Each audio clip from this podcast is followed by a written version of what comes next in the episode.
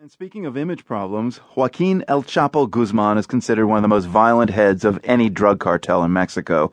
Guzman's currently behind bars again in a Mexican prison, but today a judge in Mexico ruled that El Chapo can be extradited to the U.S. to face trafficking charges. Alejandro Hope is security and justice editor at ElDailyPost.com in Mexico City, and I asked him whether Mexicans think this latest news about El Chapo is good or bad.